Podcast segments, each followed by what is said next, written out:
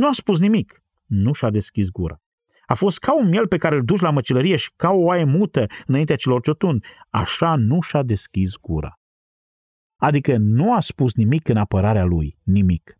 A acceptat judecata nedreapta omului ca să accepte judecata dreapta lui Dumnezeu, ca să-i facă pe păcătoși și vinovați niște persoane care să primească tocmai aceeași neprihănire. Bun găsit, dragi prieteni! Sunt Daniel Scurt și vă invit să ascultați programul Har prin Cuvânt. Aveți ocazia să auziți în limba română predicele lui John MacArthur. Dacă doriți să ne contactați, luați legătura cu organizația noastră la adresa de e-mail harprincuvânt.gmail.com Această serie de 10 episoade, numită Evanghelia după Dumnezeu, vă oferă ocazia să parcurgeți capitolul 53 al cărții profetului Isaia. Harul și mântuirea reprezintă tema celei de-a doua secțiuni a acestei scrieri, care cuprinde acest capitol. Crezi că ai nevoie de un mântuitor care să ia locul tău și să moară sub judecata lui Dumnezeu pentru păcatele tale? În capitolul 53 este scris Robul meu cel neprihănit va pune pe mulți oameni într-o stare după voia lui Dumnezeu și va lua asupra lui povara nelegiuirilor lor. Echipa Har prin Cuvânt vă invită să ascultați toate cele 10 mesaje care alcătuiesc seria Evanghelia după Dumnezeu. Fac parte din serialul realizat de Ștefan Alexe și le auziți în lectura pastorului Ilie Bledea. V-am mai spus că acest capitol este de o profunzime fără sfârșit și nu-i pot găsi capătul, nu-i pot măsura amploarea. Am citit săptămâna aceasta o carte legată de Isaia 53 în care scriitorul spunea Cuvintele se fărămițează sub greutatea acestui capitol. Și înțeleg asta, că nu există cuvinte care îl pot cuprinde. Într-un sens, acesta este un capitol în care ajungi într-un fel de stadiu când îi simți greutatea, fără să fii în stare să o articulezi. Această parte din scriptură este una profundă. Nu mai există nimic asemenea ei, cel puțin după părerea mea în toată scriptura. Atât de plină, atât de densă și o prezentare atât de detaliată și de clară a Domnului Isus Hristos în viața sa, în moartea sa, în îngroparea sa, în învierea sa, în înălțarea sa și în mijlocirea sa, încât transcende orice alt pasaj din Vechiul Testament. Complexitatea acestui capitol este uimitoare și șocantă. Textul începe în capitolul 52, versetul 13. Începe cu o călătorie cum nu mai este nicăieri în Scriptură. Începe cu relația veșnică a Domnului cu Mesia, cu Fiul Său, și apoi arată spre slava lui înălțată de la sfârșit, când Fiul va fi îndeplinit lucrarea sa răscumpărătoare. Și între ne prezintă umilirea Fiului care poartă pedeapsa în locul nostru prin evenimentele vieții sale, prin evenimentele din săptămâna mare, crucea, învierea, mormântul gol, spre înălțarea în slava cerului și lucrarea sa neîntreruptă de mijlocire. Aici este încapsulată întreaga istoria lui Mesia, împreună cu niște detalii uimitoare care sunt copleșitoare dacă stai și te gândești că toate au fost scrise de pana profetului cu 700 de ani înainte de venirea lui Hristos. Aici nu este prezentată doar lucrarea lui Hristos, așa cum v-am spus, începând cu viața lui, adică de la întrupare, la mijlocire și restul dintre cele două, dar de asemenea este prezentată natura lui Mesia, natura robului. Și pentru asta vreau să mergem chiar la începutul acestui text, de la capitolul 52, versetul 13. Ne vom întoarce pe măsură ce trecem prin text pentru că nu pot să vă dau totul în timp ce înaintăm. Însă să ne întoarcem acolo de unde am început. Dumnezeu vorbește la începutul și la sfârșitul acestei secțiuni minunate. Dumnezeu este cel care vorbește la finalul din partea a doua a versetului 11 și la finalul versetului 12. Așadar, Dumnezeu este cel care îl prezintă pe robul lui și apoi concluzionează această relatare despre robul lui. Pe măsură ce Dumnezeu îl prezintă, îi identifică natura. Aici în versetul de deschidere spune, Iată robul meu. Acesta este titlul pe care Mesia îl poartă și sunt multe referințe la el ca rob al Domnului în această secțiune din Isaia. Sunt patru capitole despre el ca Ebed Yahve, robul Domnului, în capitolul 42, în capitolul 49, în capitolul 50 și acum în această secțiune de aici. El îl privesc pe Mesia ca pe robul Domnului. În porțiunile anterioare din Isaia, Israel este identificat ca robul Domnului, care cu siguranță a fost un rob necredincios. De aceea este pronunțată judecata asupra poporului. Dar în viitor Domnul va avea un rob care este credincios, nimeni altul decât Mesia. Și în versetul de deschidere este identificată natura lui sau persoana lui. se va sui, se va ridica și se va înălța foarte sus. Trei verbe. Trei verbe care vorbesc despre el. Se va sui, se va ridica și se va înălța foarte sus. Acestea ne prezintă relația lui veșnică cu Dumnezeu Tatăl, pentru că aceste trei verbe mai apar doar într-un singur loc în cartea Isaia, și anume în capitolul 6. Și aceste trei verbe apar aici ca să-L descrie pe Dumnezeu ca fiind înălțat și foarte sus, cel care este sfânt, sfânt, sfânt în această viziune a lui Isaia. Așadar, în capitolul 6, aceste verbe sunt folosite ca să-L descrie pe Dumnezeu Tatăl. Aici ele sunt folosite să-L descrie pe robul Domnului, pe robul lui Dumnezeu, pe Mesia.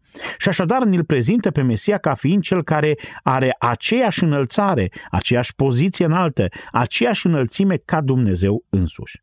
Și asta vrea să ne spună, că ceea ce este spus despre Dumnezeu poate fi spus și despre robul Domnului.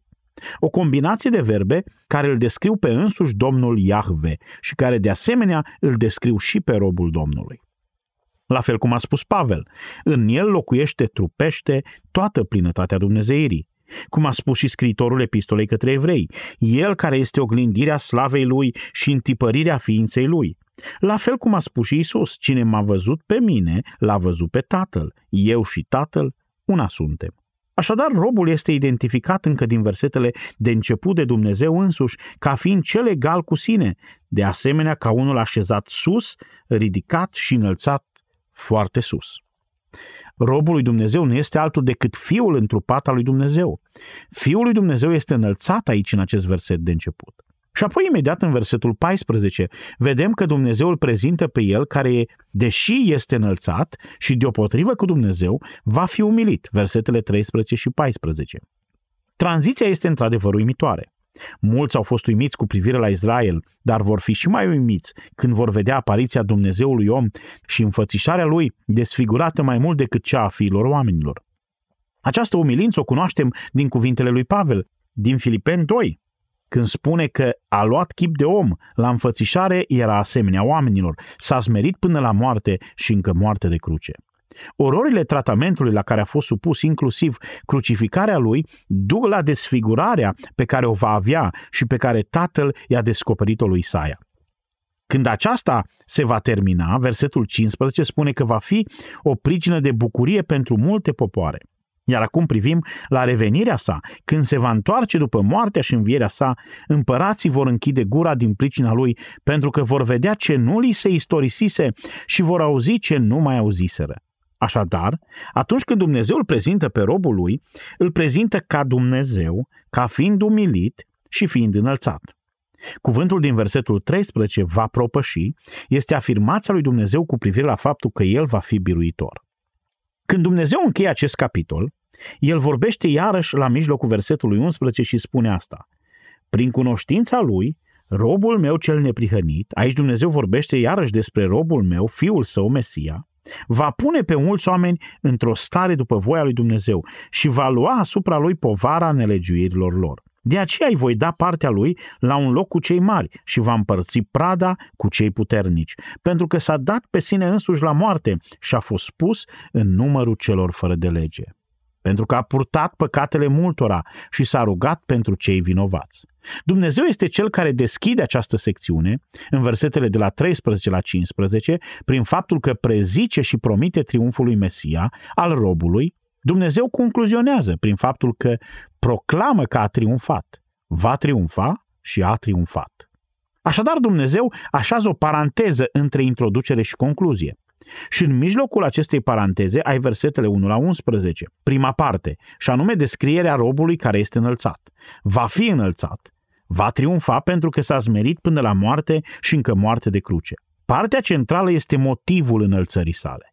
Pentru că a făcut ceea ce a hotărât tatăl, el îl va ridica și îl va așeza la dreapta sa și îi va da numele care este mai presus de orice nume, și anume numele de Domnul. Și într-o zi îl va trimite ca să-și așeze împărăția, ceea ce îi va șoca și îi va mira și îi va uimi pe domnitorii lumii și va aduce împărăția cu toată strălucirea ei.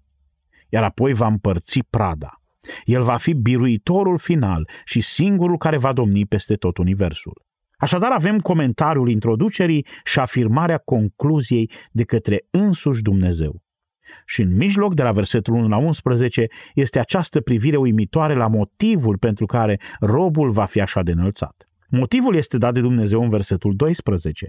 De ce?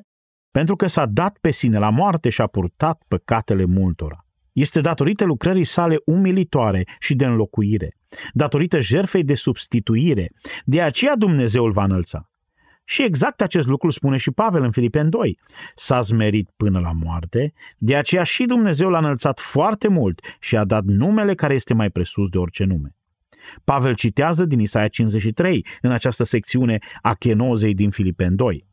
Acum este foarte important și minunat faptul că Dumnezeu ne dă o profeție, introducere și o proclamare drept concluzie. Va avea loc? A avut loc. Pentru că partea centrală a capitolului este atât de tragică, atât de tragică. Am fi avut o foarte, foarte mică speranță dacă nu ar fi fost această afirmare divină a victoriei finale a lui Hristos.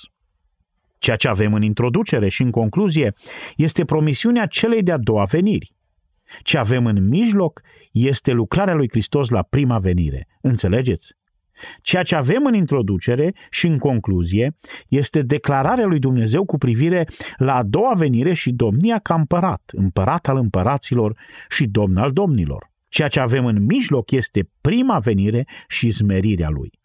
Va reveni să domnească pentru că odată a venit să moară.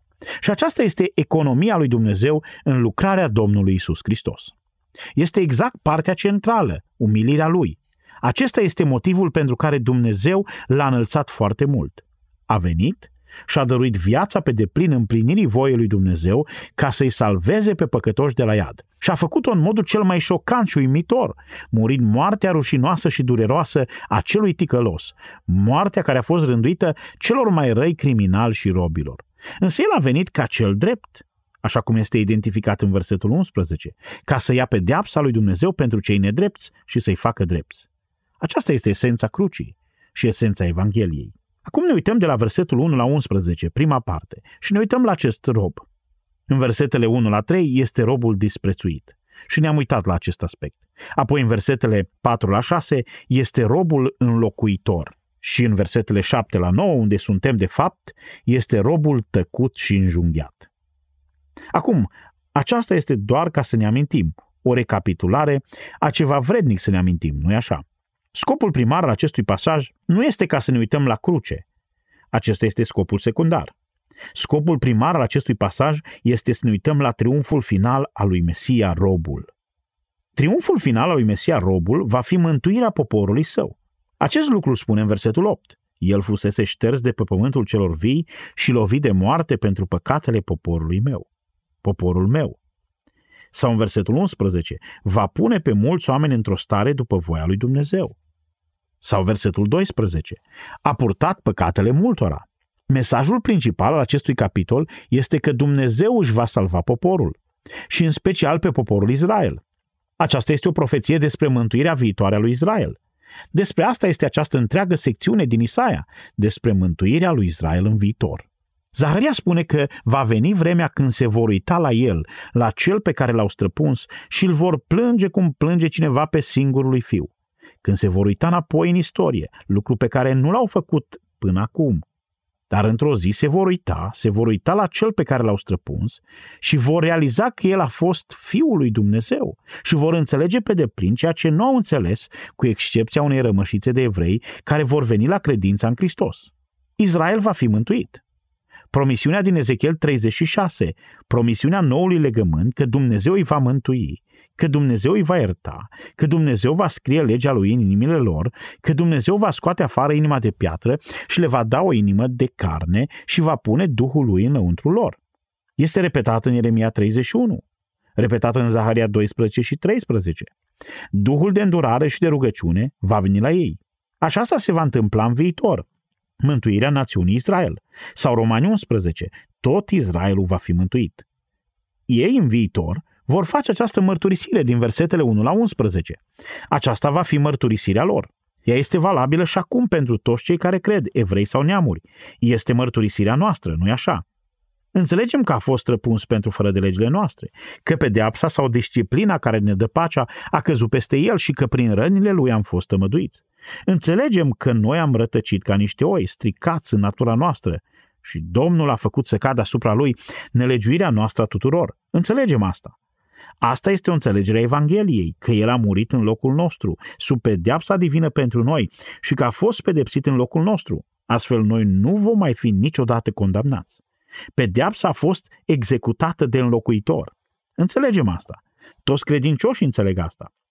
Nu poți fi mântuit dacă nu accepti acest adevăr. Însă, într-o zi din viitor, națiunea lui Israel va realiza aceasta și va privi înapoi și va mărturisi exact cuvintele, însăși mărturia aceasta din Isaia, capitolul 53. Acum, încă de la început, spune în versetul 1 că nu au crezut.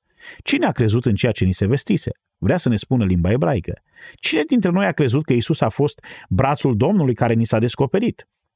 Aceasta este o referire explicită la prezența lui Dumnezeu cu putere. Cine a crezut că El a fost adevărata puterea lui Dumnezeu? Cine a crezut că El este Mesia Mântuitorul? Foarte, foarte, foarte puțini. Foarte puțini. 500 în Galileea, 120 în camera de sus în Ierusalim, după o lucrare de trei ani în toată națiunea lui Israel, foarte puțini. De ce? Pentru că el nu s-a încadrat în modelul lor. Evreii au avut întotdeauna o teologie a slavei, nu o teologie a suferinței. Ei întotdeauna au înțeles slava lui Mesia, dar nu au înțeles suferința lui Mesia. De fapt, atât cât pot să vă spun, nicăieri în literatura istorică ebraică nu găsim vreo dovadă care ar fi crezut că Mesia va muri pentru păcatele lor. Nu găsește asta nicăieri. Nu au avut nicio teologie a suferinței, a lui Mesia care moare, doar a unui Mesia slăvit. Așadar, când s-au uitat la Isus, ei nu au văzut un Mesia slăvit. Ei nu au văzut decât un lăstar, nu au văzut decât un lăstar murdar care iese dintr-un pământ uscat. Nu au văzut nimic monarhic, nimic maestos, nimic atractiv cu privire la el. Nu s-a încadrat în teologia gloriei pe care o aveau. Și pe lângă aceasta, nu doar că venea de nicăieri în ce privește originea lui, nu doar că înfățișarea lui nu era impresionantă, dar la sfârșitul vieții sale, de asemenea, a fost disprețuit, uitat, întristat și îndurerat. Era omul de care ți-ai fi ascuns fața. A fost disprețuit. A fost disprețuit și nu l-am băgat în seamă. A fost un Mesia disprețuit. Au spus despre el, nu vrem ca omul acesta să stăpânească peste noi, să fie răstignit, să fie răstignit. Nu este împăratul nostru. Mesia cel disprețuit. Versetele 4 la 6 este Mesia înlocuitorul. Într-o zi în viitor se vor uita și vor spune, acum vedem diferit. Durerile noastre le-a luat asupra lui.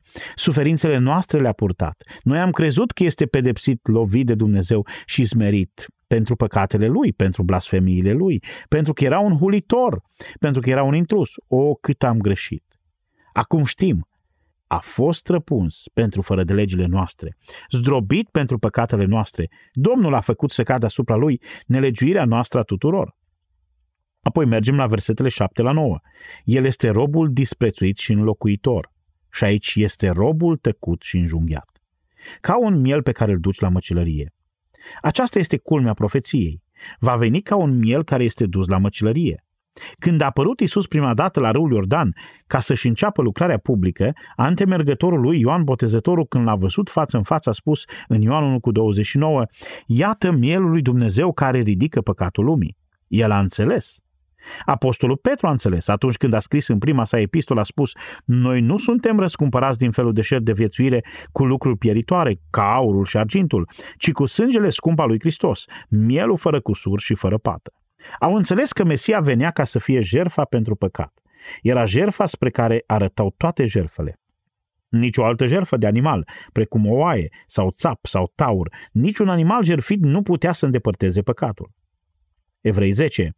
Este cu neputință ca sângele taurilor și al țapilor să șteargă păcatele. Însă același capitol spune că și printr-o singură jerfă el a făcut de săvârșiți pentru totdeauna pe cei ce sunt sfințiți. Petru a înțeles asta. Pavel a înțeles.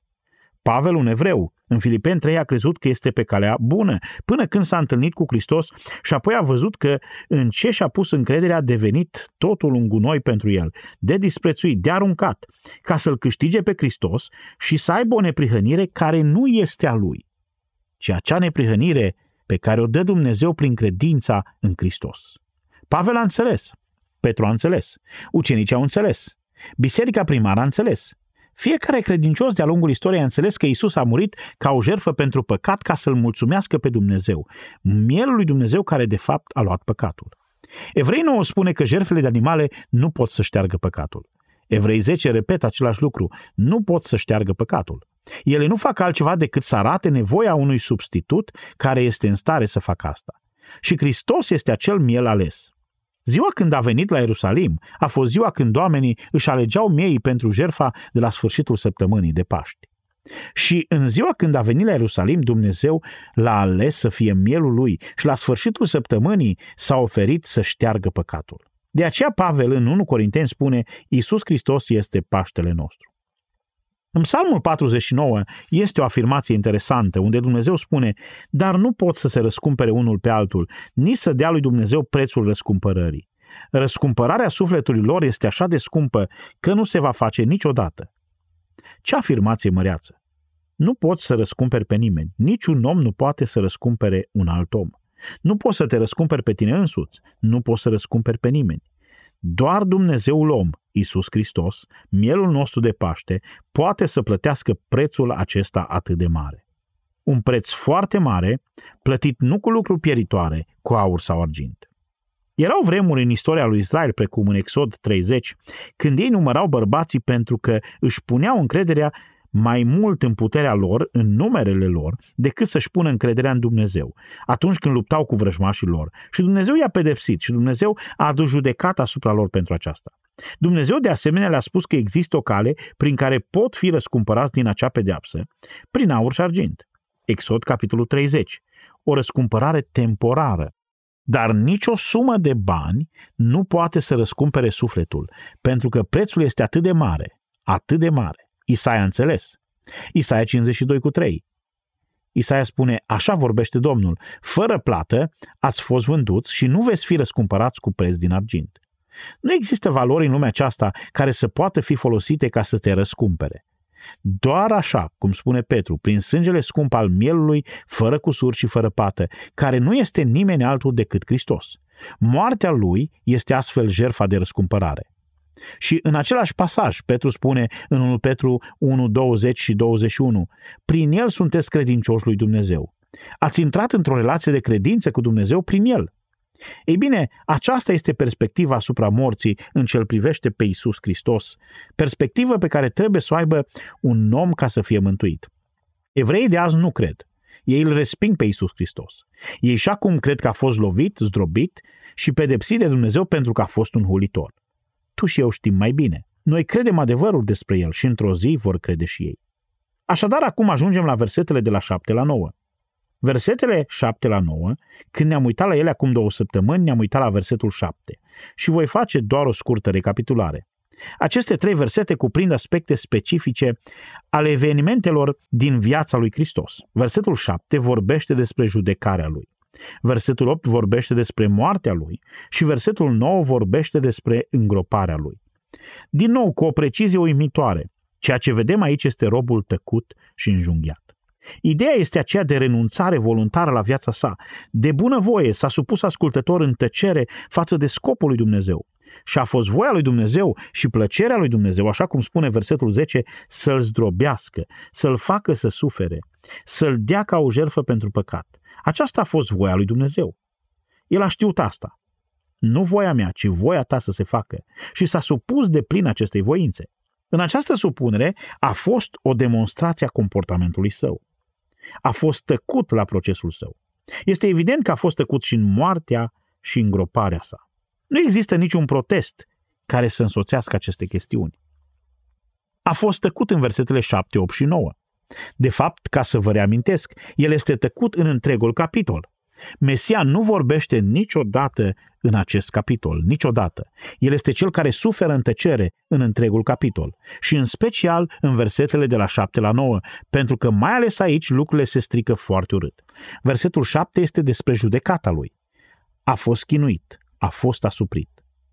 Acest termen are de-a face cu tot felul de forme de nedreptate care au venit asupra lui este repetat iarăși în versetul 8 cu privire la opresiune și judecată. Opresiunea a fost în legătură cu judecata și judecata, bineînțeles, este un termen juridic care vorbește în mod specific despre evenimentele de judecată. Așadar, aceasta a fost apăsarea împotriva lui care a avut loc la judecată în special. Arestarea lui, o experiență oribilă, apoi abuzul care a urmat. Mai apoi martorii mincinoși, falși și toate celelalte lucruri care le-au însoțit afirmațiile. Nu a fost găsită nicio vină, nu au avut nicio dovadă. În mod repetat a fost declarată nevinovăția lui. A fost abuzat fizic, a fost scuipat, a fost lovit cu pumni în față, bătut în cap cu bețele, încoronat cu o cunună de spini. Știți toate acestea. Toate acestea pe care le-a îndurat au fost parte a procesului și a verdictului la care au ajuns. Doar un singur cuvânt despre verbul asuprit. A fost asuprit. Literal, este un pasiv în ebraică. A îngăduit să fie asuprit. El a îngăduit să fie asuprit. A fost sub o jurisdicție ilegală, imorală, nedreaptă și el a îngăduit să fie asuprit. Probabil că la aceasta s-a referit Pavel când a spus s-a smerit, pentru că acest verb poate să meargă până la această înțelegere. A îngăduit să fie asuprit, vânat în noapte, arestat în grădină, judecat ilegal noaptea, acuzat pe nedrept, chinuit, torturat, hărțuit, abuzat. Și apoi este pronunțat un verdict, trebuie să moară și să moară prin crucificare. Nu a spus nimic, nu și-a deschis gura. A fost ca un miel pe care îl duci la măcelărie și ca o oaie mută înaintea celor ciotuni. Așa nu și-a deschis gura. A fost ca o oaie mută când este tăiată sau tunsă. Nu a spus nimic, adică nu a spus nimic în apărarea lui, nimic. Nu avem relatat niciun act de apărare.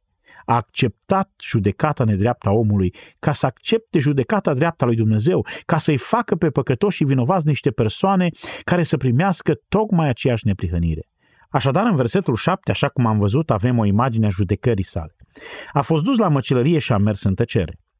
Versetul 8 ne duce la moartea lui, prin apăsare, lucru care ne duce înapoi la versetul 7 și la întregul proces. Și judecată a fost luat. Termeni legali. Apăsarea este cea care a venit asupra lui prin nedreptate.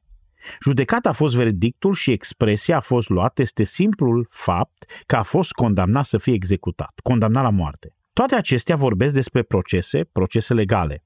Apăsarea, arestarea, detenția, judecarea a fost procedura juridică și verdictul final a fost luat.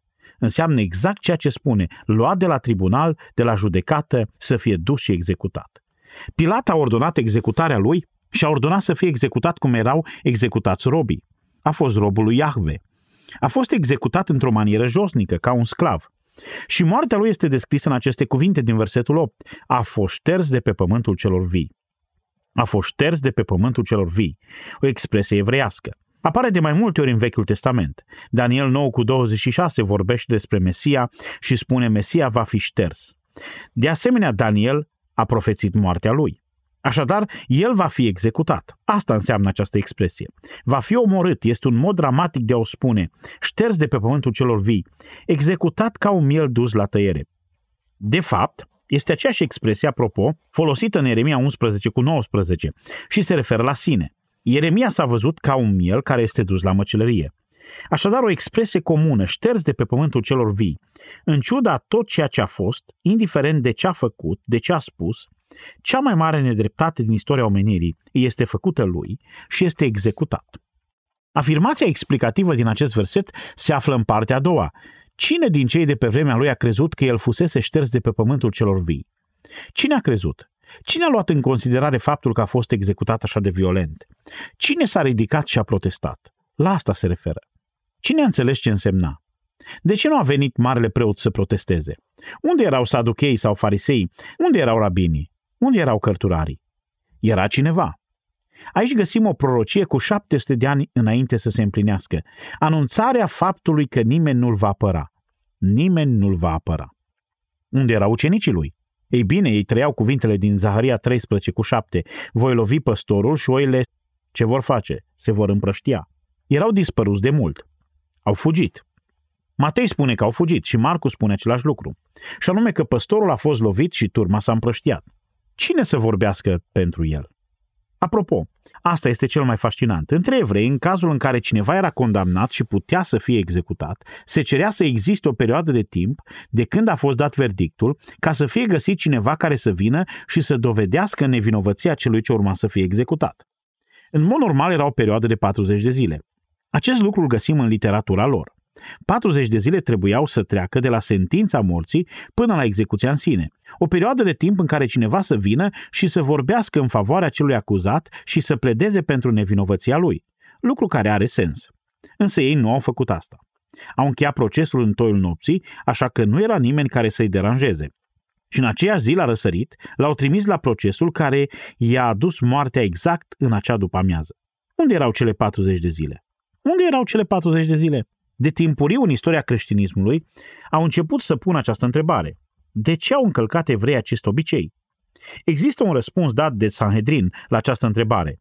Ei au alcătuit o afirmație. Este scris în Talmudul evreiesc, folia 43, din partea Sanhedrinului. Spune în felul următor, sunt cuvintele Sanhedrinului.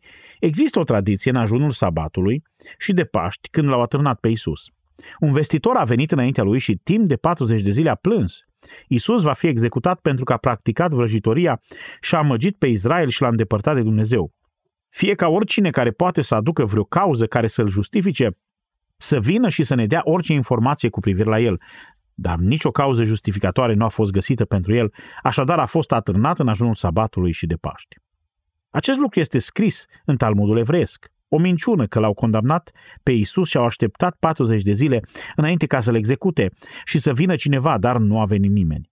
Acest lucru se găsește în Talmudul iudaic, publicat de Sanhedrin, ca să-și acopere urmele. Un rabin pe nume Ula, când a comentat, a spus și voi credeți că el aparține celor pentru care merită să fie căutat o cauză de justificare? Cu alte cuvinte, el nici măcar nu aparține categoriei oamenilor pentru care ai dori să cauți o cauză de justificare. A fost un amăgitor. Și Dumnezeul îndurător a spus să nu-l cruți sau să-l ascunzi. Închei citatul. Rabinul a spus că nici măcar nu a fost vrednic pentru o cauză de justificare. Așadar, când Isaia 53 începe, spune, cine a crezut în ceea ce ni se vestise? Cine a cunoscut brațul Domnului? Noi nu l-am cunoscut, și cât de extrem a fost respingerea lor.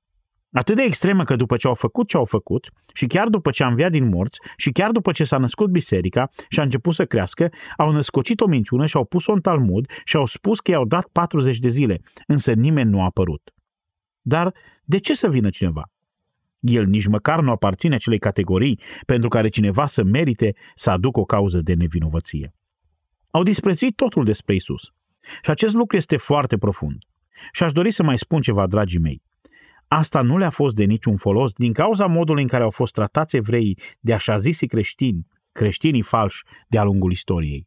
Încă de la început, de la Imperiul Roman, încă de la începutul Sfântului Imperiu Roman, dacă doriți, sistemul romano-catolic, cu sute de ani în urmă, era un antisemitism virulent și care s-a dezvoltat de-a lungul secolelor sub ortodoxie și sub romano-catolicism a continuat să se dezvolte chiar sub reformatori, această animozitate față de evrei. S-a propagat de-a lungul istoriei.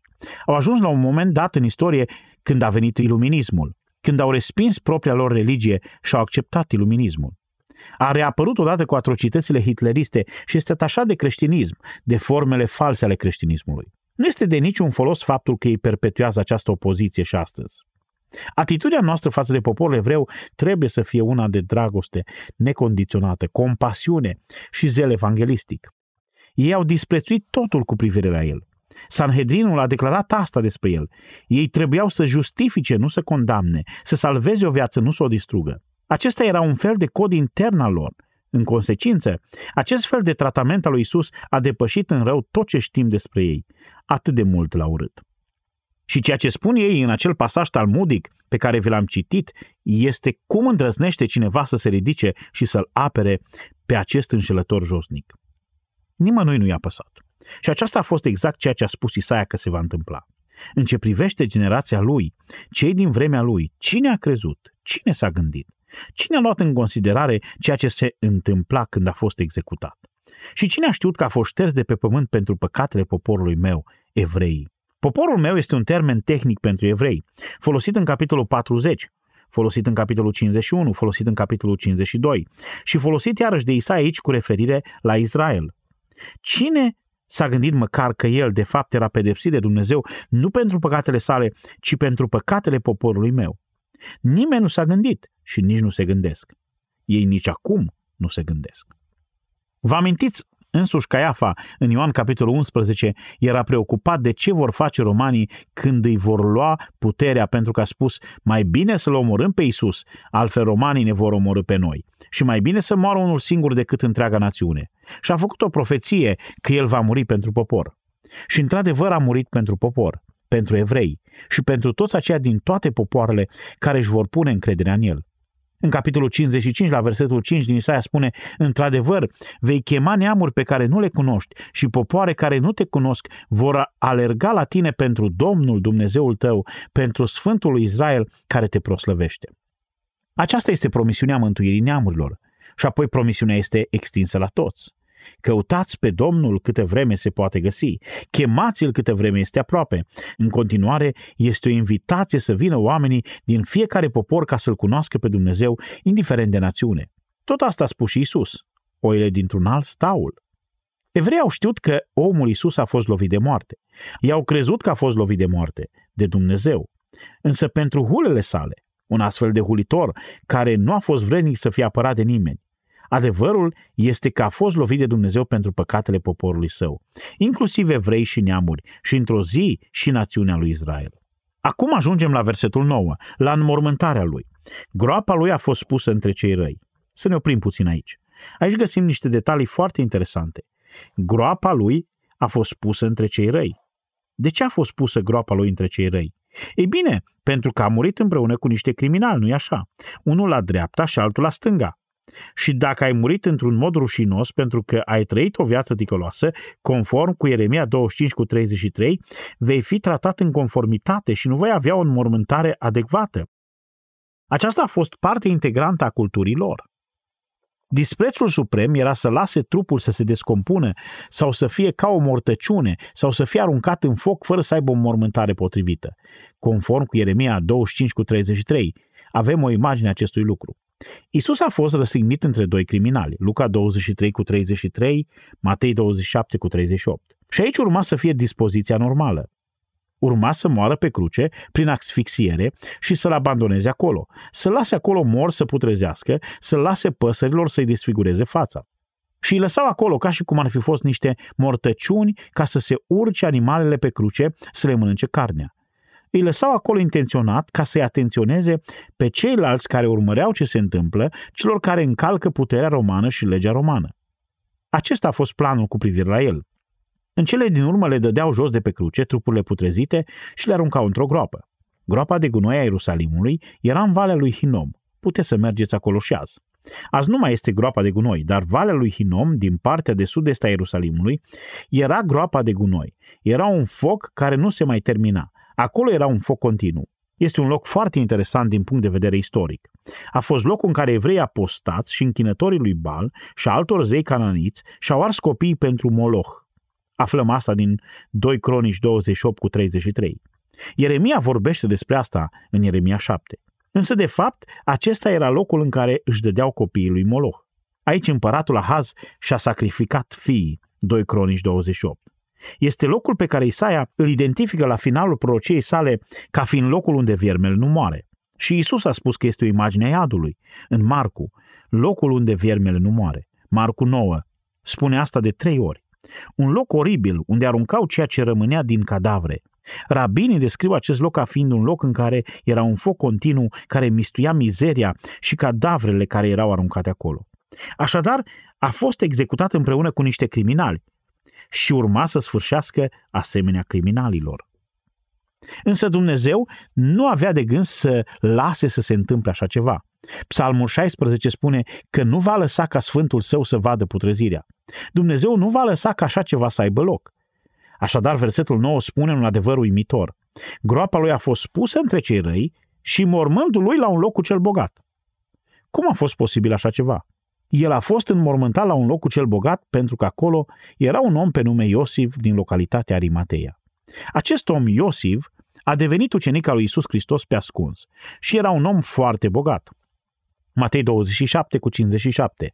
Spre seara a venit un om bogat din Arimateia numit Iosif, care era și el ucenic al lui Isus.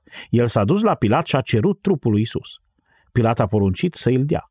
Iosif a luat trupul, l-a înfășurat într-o pânză curată de in și l-a pus într-un mormânt nou al lui însuși, pe care îl săpase în stâncă. Apoi a prăvălit o piatră mare la ușa mormântului și a plecat. Ar fi trebuit să rămână ca o mortăciune. Ar fi trebuit să fie aruncat în groapa de gunoi. Dar lucrurile se încheie cu faptul că a fost pus într-un mormânt nou care aparținea unui om bogat. Exact cum i-a descoperit Duhul Sfânt lui Isaia că va fi. De ce? De ce? De ce a fost important? Ne spune la finalul versetului 9. Și asta este cel mai important. Cu toate că nu se vârșise nicio nelegiuire și nu se găsise niciun vicleșug în gura lui. Acesta este un fel de a spune că a fost sfânt atât în interior cât și în exterior. Din prisosul inimii vorbește gura. Nu a fost niciun vicleșug în gura lui. Nu avea o natură păcătoasă. Nu a avut niciun comportament al unei naturi păcătoase. Și datorită sfințeniei sale, datorită faptului că a fost sfânt, inofensiv, fără pată, despărțit de păcătoși, așa cum ne spune evrei, pentru că a fost fără păcat, mielul fără pată, tatăl nu va îngădui să ajungă într-o groapă de gunoi. De ce? Ascultați, este o mică mărturie a perfecțiunii sale dată de Tatăl și primul pas către înălțarea lui. Primul pas mic. Nu voi mai permite nicio altă umilire. Nu mai poate fi nicio altă umilire. A mers atât de jos cum nu se mai poate, s-a dus la moarte și încă moarte de cruce și acolo este locul unde se încheie umilirea. Și acesta a fost primul pas mic spre înălțare. Dumnezeu l-a cinstit pe Isus în înmormântarea lui pentru că nu avea niciun păcat și în câteva ore, a treia zi, a ieșit din mormânt și în cele din urmă s-a înălțat. O mărturie minunată a faptului că zmerirea s-a încheiat. Știți, Pavel a fost unul dintre acești evrei necredincioși. Pavel a avut o astfel de ură față de Isus Hristos că i-a omorât pe creștini, nu-i așa? Sufla amenințare și nimicirea bisericii, ne spune în fapte 8, că a plecat oriunde a putut cu scrisori din partea autorităților care doreau ca toți creștinii să fie găsiți și aruncați în închisoare sau executați. Pavel era un călău, el era omul. Mergea peste tot și făcea toate acestea până când a ajuns pe drumul Damascului cu ordine ca să-i persecute pe creștini acolo. Și vă amintiți ce s-a întâmplat. Domnul l-a oprit, l-a orbit și s-a prezentat și acolo a avut loc transformarea apostolului Pavel. Și Pavel face o mărturie care este asemenea unui microcosmos. Este o previzualizare a mărturiei pe care o vor face evrei în viitor și de asemenea mărturia mea și a ta. Pavel le spune corintenilor, 2 Corinteni 5 cu 16, am cunoscut pe Hristos în felul lumii. Am cunoscut pe Hristos în felul lumii. Am știut despre Isus. Am știut că este un om. Am avut o atitudine tipică, standard, turbată, zeloasă, pasionată împotriva lui Isus Hristos, ca cea a evreilor.